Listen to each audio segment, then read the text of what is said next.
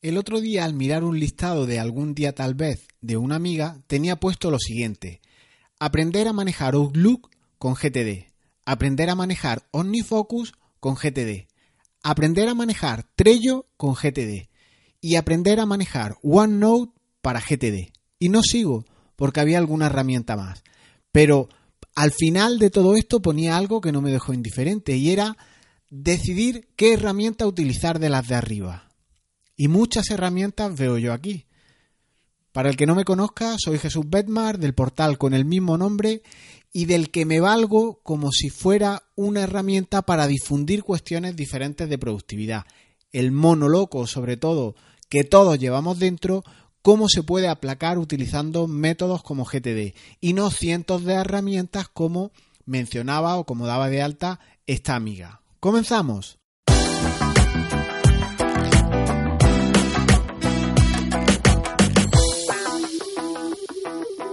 Con motivo de ese uso abusivo que se hace de las herramientas, en esa búsqueda de ese grial productivo, en el audio de hoy quiero trasladarte 20 cagadillas que tienen los usuarios al acercarse a GTD y eh, que menguan nuestra productividad justo al contrario de quitarte estrés, de descargarte de, esa, de ese mono loco que siempre hablamos y te cargan por contra de más trabajo, de más lío, de más herramientas y de más complicación.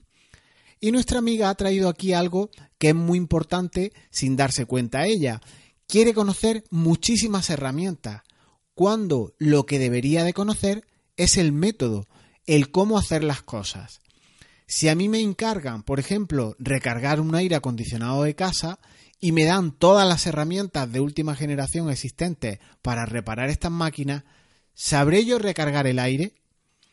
Primero, lo primero, hay que conocer el método, hay que conocer el cómo se hace algo y ya después eliges la herramienta, la que quieras, la azul, la verde, la roja, que prefieres alguna más ligera, de aleación, de aluminio, pues esa, que prefieres algo más pijo, más de pago, más, élite, pues esa, elige la que a ti te convenga. Pero primero, obviamente, hay que saber un método, hay que saber cómo recargar ese aire acondicionado que te exponía y por dónde obtener un sentido de las cosas. Hay que saber eso básico que se requiere para toda cuestión. Así que vamos a hablar de método y no de herramientas. En charlas que he realizado en estos últimos meses con gente que quería implantar la metodología GTD, eh, he detectado ciertas carencias que hoy quiero compartir contigo. Y las quiero compartir desde una perspectiva de la mayor, eh, desde las mayores de las humildades que existan, porque yo creo que he caído en las 20 que te voy a relatar. Eh, entonces, mm, este es el planteamiento desde la humildad, trasladaros errores por si os sirven de algo por si os pueden evitar esta caída. Prácticamente, reitero, podría decir que yo he hecho mal casi todo de lo que voy a comentar aquí. Entonces voy a seguir una especie de escaleta que tengo con unos 20 puntos, pero que si se alarga en exceso, pues igual corto, troceo este podcast, este audio en, en dos trozos. Lo iré viendo sobre la marcha. Si aproximadamente llevo unos 20 minutos y veo que se va a extender y no he avanzado mucho en, esta escaleta que tengo preparada, pues cortaré el audio, vuelvo a grabar otro para que sea mucho más eh, escuchable, más cómodo en, pequeñas dosis que no uno tan largo. Punto número uno de esas 20 cagaditas con GTD que no te descargan, sino que te cargan y te crean más trabajo. El primero, las tareas que se dan de alta son proyectos en sí mismos me he dado cuenta al acercarme a, ciertas personas que al dar de alta eh, en esa captura, en ese flujo de los cinco pasos de GTD, la tarea que han dado de alta, incluso eh, eh, en un procesado posterior, en un aclarado, son proyectos en sí mismos con una virtualidad de muchas horas de por sí. Es decir, das de alta una tarea, bien suelta, bien que corresponda a algún proyecto, y la dejas en tu sistema tal que así, con este ejemplo como el que os puedo plantear que es real. Calcular de mm, presupuesto de ventas competitivo para la empresa tal. Y eso, que en teoría es una aproximación o una acción o una tarea a realizar, igual requiere de ti llamadas al equipo comercial, igual requiere de ti ver si tienes stock, igual requiere de ti comparar precios de tu competencia.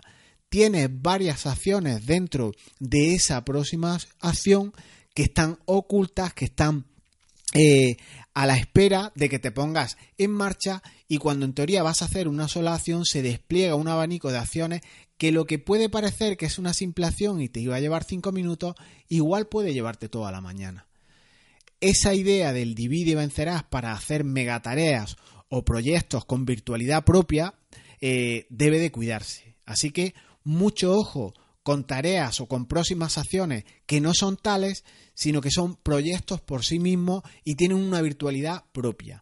En teoría procede dividirlos, segmentarlos, hacerlos mucho más realizables en tareas mucho más pequeñas que esa tarea que está oculta y en realidad es un proyecto y te va a llevar sin duda horas. Segunda cagadilla de GTD que, que no descarga, se insiste en llevar un inventario de acciones. Y esto es un poco lo que la metodología nos propone. Hay que desaprender un poco cuestiones como eh, proyecto, inventario de acciones. Siempre queremos tener la seguridad de tener todas las acciones un poco eh, relacionadas, inventariadas. Ha perjudicado mucho esas gráficas de GAN en las que nos muestran nuestros proyectos por fases, todo desglosadito, todo bonito, y entonces a nosotros nos da cierta tranquilidad verlo todo por fases, todo desglosado. Pero en GTD el inventario de acciones, no digo que, no sea compatible o que no pueda llevarlo, pero ese inventario de acciones no lo puedes llevar implícitamente en tus proyectos dentro de GTD. Esos inventarios de acciones, esas fases de las que hablábamos, deben de llevarse fuera como material de apoyo al proyecto, al que acudirás cuando no tengas unas próximas acciones en tu proyecto y debas de ir a buscar más trabajo, más avance de tu proyecto, de lo que te ocupa en ese momento. Por tanto, normalmente de lo que planificamos a la realidad de ese ser o de ese deber ser al ser, va un largo trecho y a veces no coinciden en absoluto. Por tanto, un exceso de planificación, un exceso de, de hacernos plantillas, de inventariar muchas acciones, no tiene muchas veces nada que ver esa planificación con lo que ocurre en la realidad. Y tú puedes tener unas acciones a realizar con un flujo, una secuencialidad que tú establezcas y luego no tienen eh, ningún sentido, no son realizables y hay que dejarlas de lado. Tercer punto, tercera mm, error que se suele cometer por los usuarios, abusamos de las etiquetas o de los contextos. Hay aplicaciones, por eso a mí me gustaba mucho, eh, para los que me seguís, eh, OmniFocus en la versión 2 me gustaba porque solo te permitía una etiqueta y eh, complica mucho, mucho menos la vida. Ahora, en el abuso de etiquetas hay situaciones que tienden al absurdo. Yo he visto ahora usuarios que, por ejemplo, para hacer una aproximación, como podría ser mandar un simple correo electrónico, pues se plantean qué etiqueta le pongo a esta acción. Le pongo correo, le pongo PC, le pongo ordenador y ante la duda, la más tetuda, como se dice por aquí, se ponen todas las etiquetas y yo creo que esto es un error, porque nos cargamos el sistema, nos cargamos la potencia de buscar por unos contextos que sean la única herramienta o la única situación que necesitamos para hacer esta cuestión. Hoy puedes mandar un correo prácticamente estés donde estés. Pues usa un contexto que simplifique todo y una etiqueta del tipo arroba correo o arroba smartphone o arroba ordenador para este tipo de cuestiones yo creo que es más que suficiente. Punto número 4 de otro error, de otra cagadilla con GTD que no descarga sino que carga. No dar de alta todas las áreas de responsabilidad que tenemos en nuestra vida. En ocasión, eh, en ocasiones me he encontrado algo mm, muy evidente y es que el mono loco sigue en las personas que incluso se han acercado a GTD. ¿Por qué? Pues porque los que se inician en la metodología no crean todas las áreas de responsabilidad que están presentes en su vida. Normalmente todo el mundo acierta en crear el área trabajo y el área personal. Pero es muy común la falta de otras áreas que nos ocupan nuestro tiempo, que nos ocupan nuestra mente, que nos ocupa la familia, etcétera. Por ejemplo, el tema tributario fiscal. He visto este es un error muy común en las personas eh, que no tienen este área, no tienen un área o un, área de responsabilidad de finanzas o de temas tributarios y aquí todo el mundo entramos, todo el mundo tenemos que pagar impuestos, todo el mundo tenemos que hacer declaraciones eh, de la renta, algunos incluso más obligaciones tributarias en relación a los pagos fraccionados y demás. Por tanto, hay que dar de alta, entiendo yo, todos los asuntos que ocupan tu mente. Algunos son ejemplos muy manidos, pero están ahí. El hobby que tienes algo descuidado y que te ronda, ese club deportivo, las salidas con amigos, la ITV de tus coches. Este es el ejemplo manido que, al que me refería. Ese deporte que te gustaría hacer. Hay que crear tantas áreas de responsabilidad como sean necesarias. Y esto es una cosa que se descuida. Si tú tienes dos o tres áreas, pero otras están ocupando tu mente, esa descarga, ese monoloco sigue presente en ti, con lo cual eh, puede que abandones GTD porque sigue tu nivel de estrés, sigue tu nivel de preocupación y no tienes todo tu mundo analógico volcado a tu mm, mundo digital, a tu aplicación GTD, en definitiva, a tu método. Punto número 5. No tirar suficientemente del algún día tal vez es una lista que es una gran olvidada y de la que hay que hacer más uso cuando estás en ese modo en el que dices yo no puedo más con esta carga de trabajo. Y algo es una verdad aplastante. Hay que trabajar para vivir y no invertir el, el orden de estas últimas palabras. No vivir para trabajar. Es ideal trabajar las horas eh, en las que tú rindas pero no más, huir del presencialismo, de, calentar silla y esas cosas. Pero si tienes muchos proyectos en, tu sistema, en tu, en tu vida, mueve algunos algún día tal vez y ya se harán. Detrás de un día viene otro. Y si piensas que si no está de alta en, tu sistema no se va a hacer, que esto es algo muy recurrente, igual es que no debe hacerse o es que es imposible que se haga con tanto trabajo como tienes. O todos van para adelante y ninguno se acaba porque todos los ralentiza, o vas terminando alguno y después vas terminando a otro y así sucesivamente. Lo que dé tiempo y punto. Esto es una cuestión de lógica aplastante. No se debe de perder la salud, no debemos llevar a niveles de, de estrés eh, en relación con una metodología. Si GTD nos da herramientas para ser más diligentes, para, para ganar tranquilidad y demás, no podemos con esa captura, con esa ambición, echarnos más trabajo del que realmente tenemos. Tenemos unas horas, 8, 6, 10, las que trabaje y en ese, en ese margen hay que ceñirnos. Punto número 6. Eh, de estas cagadillas que os comentaba de GTD, este es un clásico, no es fácil de trasladar, daría eh, pie para un podcast propio, con virtualidad propia, y es invertir la fecha ficticia en tus acciones. Si yo a algo no le pongo una fecha, no se hace. Y esto es un clásico que todos indican. Me procedería a poner un ruidito de estos que, tanto eh, molestan, pero es así. Es un clásico de, de, lo que todo el mundo alega. Es que si yo le pongo fecha, cuando me salte la alerta o cuando lo vea yo en mi sistema, lo haré. Y es que si tú pones fechas inventadas, fechas subjetivas, eh, hay algo que puede ocurrir y es que mezcla lo que son fechas objetivas reales con vencimiento de plazo con las que tú inventas con esta triquiñuela que tú te has planteado. ¿Y qué ocurre así?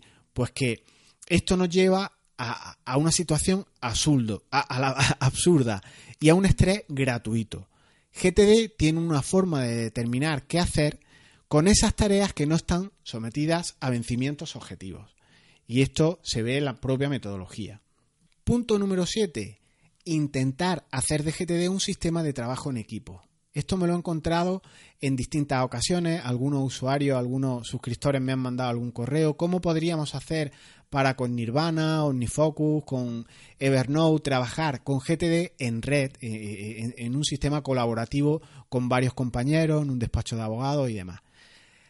GTD, como viene traducido al español de sus siglas, es un organízate con eficacia, es un huir del estrés, pero el propio título, eh, en su traducción, que puede parecerte más acertada o no, pone organiza T, ese T, ese reflexivo, que al final lo que significa es que es personal, es que te organices tú y por definición no está pensado para trabajar en equipo. Si yo algo que tengo que hacer eh, echo unos 10 minutos, tardo 10 minutos en realizar esa tarea y contextualizo, por ejemplo, esa tarea de que yo voy a tardar 10 minutos, ¿realmente estoy haciendo una contextualización de esa tarea correcta?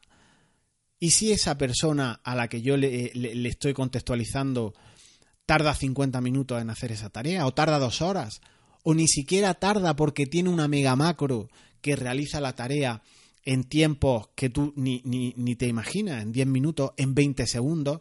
Entonces, estas cuestiones eh, y, otras más hacen que GTD sea un sistema personal, de organización personal. Por tanto, se cae esa idea de que se puede hacer GTD o se puede tener un sistema GTD en tu empresa para trabajar en equipo. Yo creo que no, no funciona y más con las características personales que tenemos cada uno.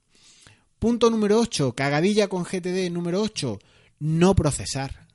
Solemos intentar ahorrar tiempo, eh, nos saltamos, ideamos nuestro GTD Frankenstein, lo atajamos y hacemos que, por ejemplo, la captura sí sea un paso de la metodología que todo el mundo coge pronto y la respeta, la hace, define sus bandejas y demás.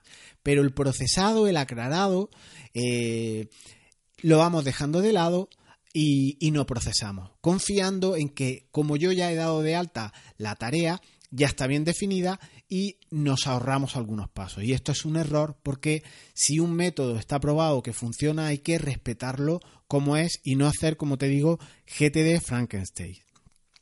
Si ponemos en una, en una aproximación mandar presupuesto, eh, puede estar bien y eso ya lo utilizas para siempre. En el sentido de que ya lo contextualizas, lo aclaras y tal y lo dejas así.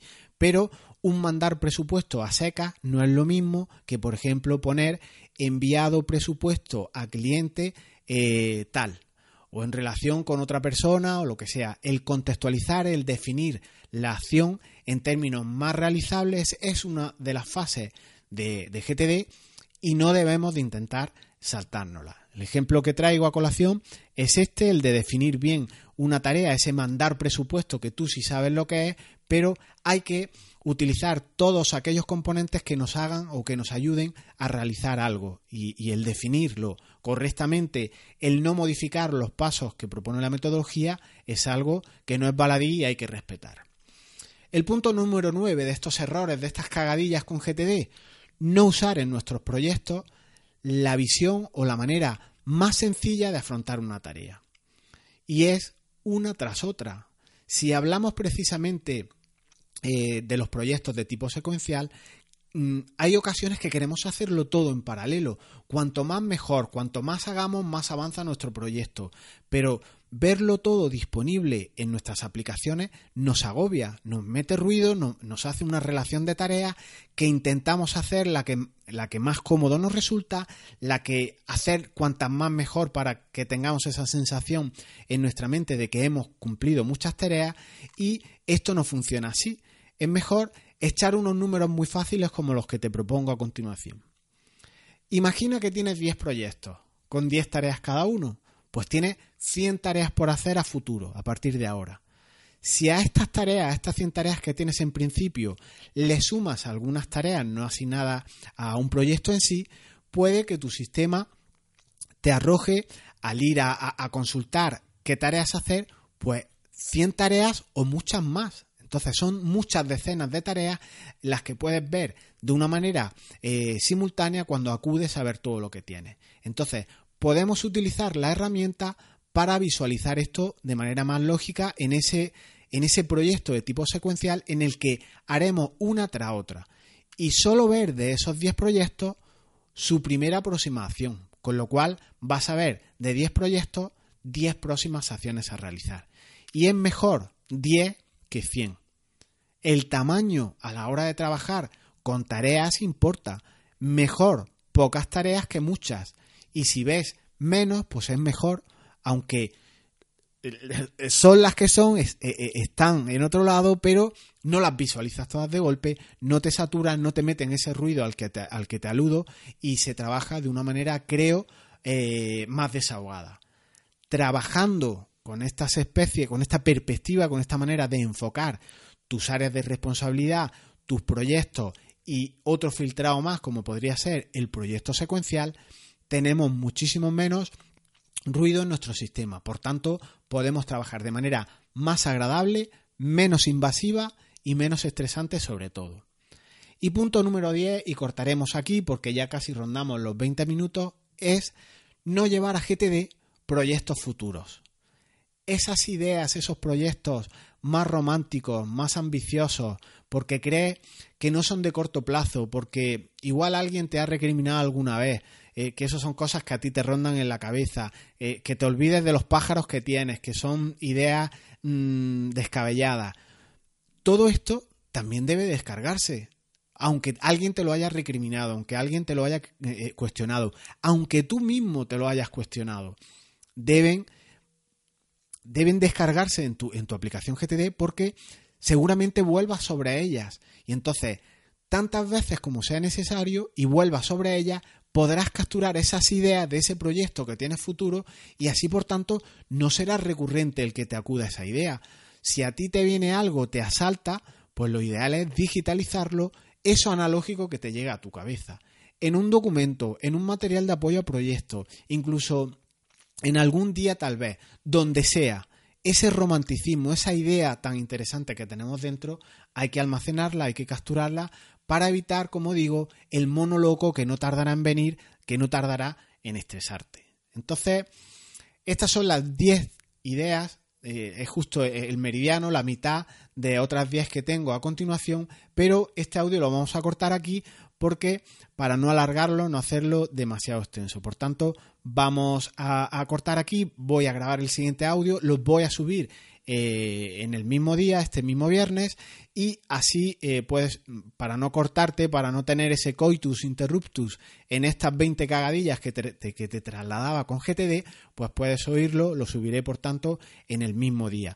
Por tanto, no hay que esperar a otro viernes, subiré los dos episodios y eso sí, haré una paradita, un café entre medias, cae seguro, entre audio a audio. Así que seguimos ahora mismo en otro trozo de audio y para los que sean más getedistas, pues esto que estoy haciendo ahora es casi eh, lo ideal. Hacer dos trocitos de una tarea que es más grande, he hecho la escaleta, he trabajado un poco el tema, grabo 20 minutitos, edito tal y ahora grabo después de un café otros 20 minutos. Y disfruto de los dos podcasts de una manera mucho más tranquila, sin mucho menos estrés y de una manera, creo, más inteligente que es lo que propone GTD en su metodología de trabajo. Nos escuchamos ahora mismo. Hasta ahora.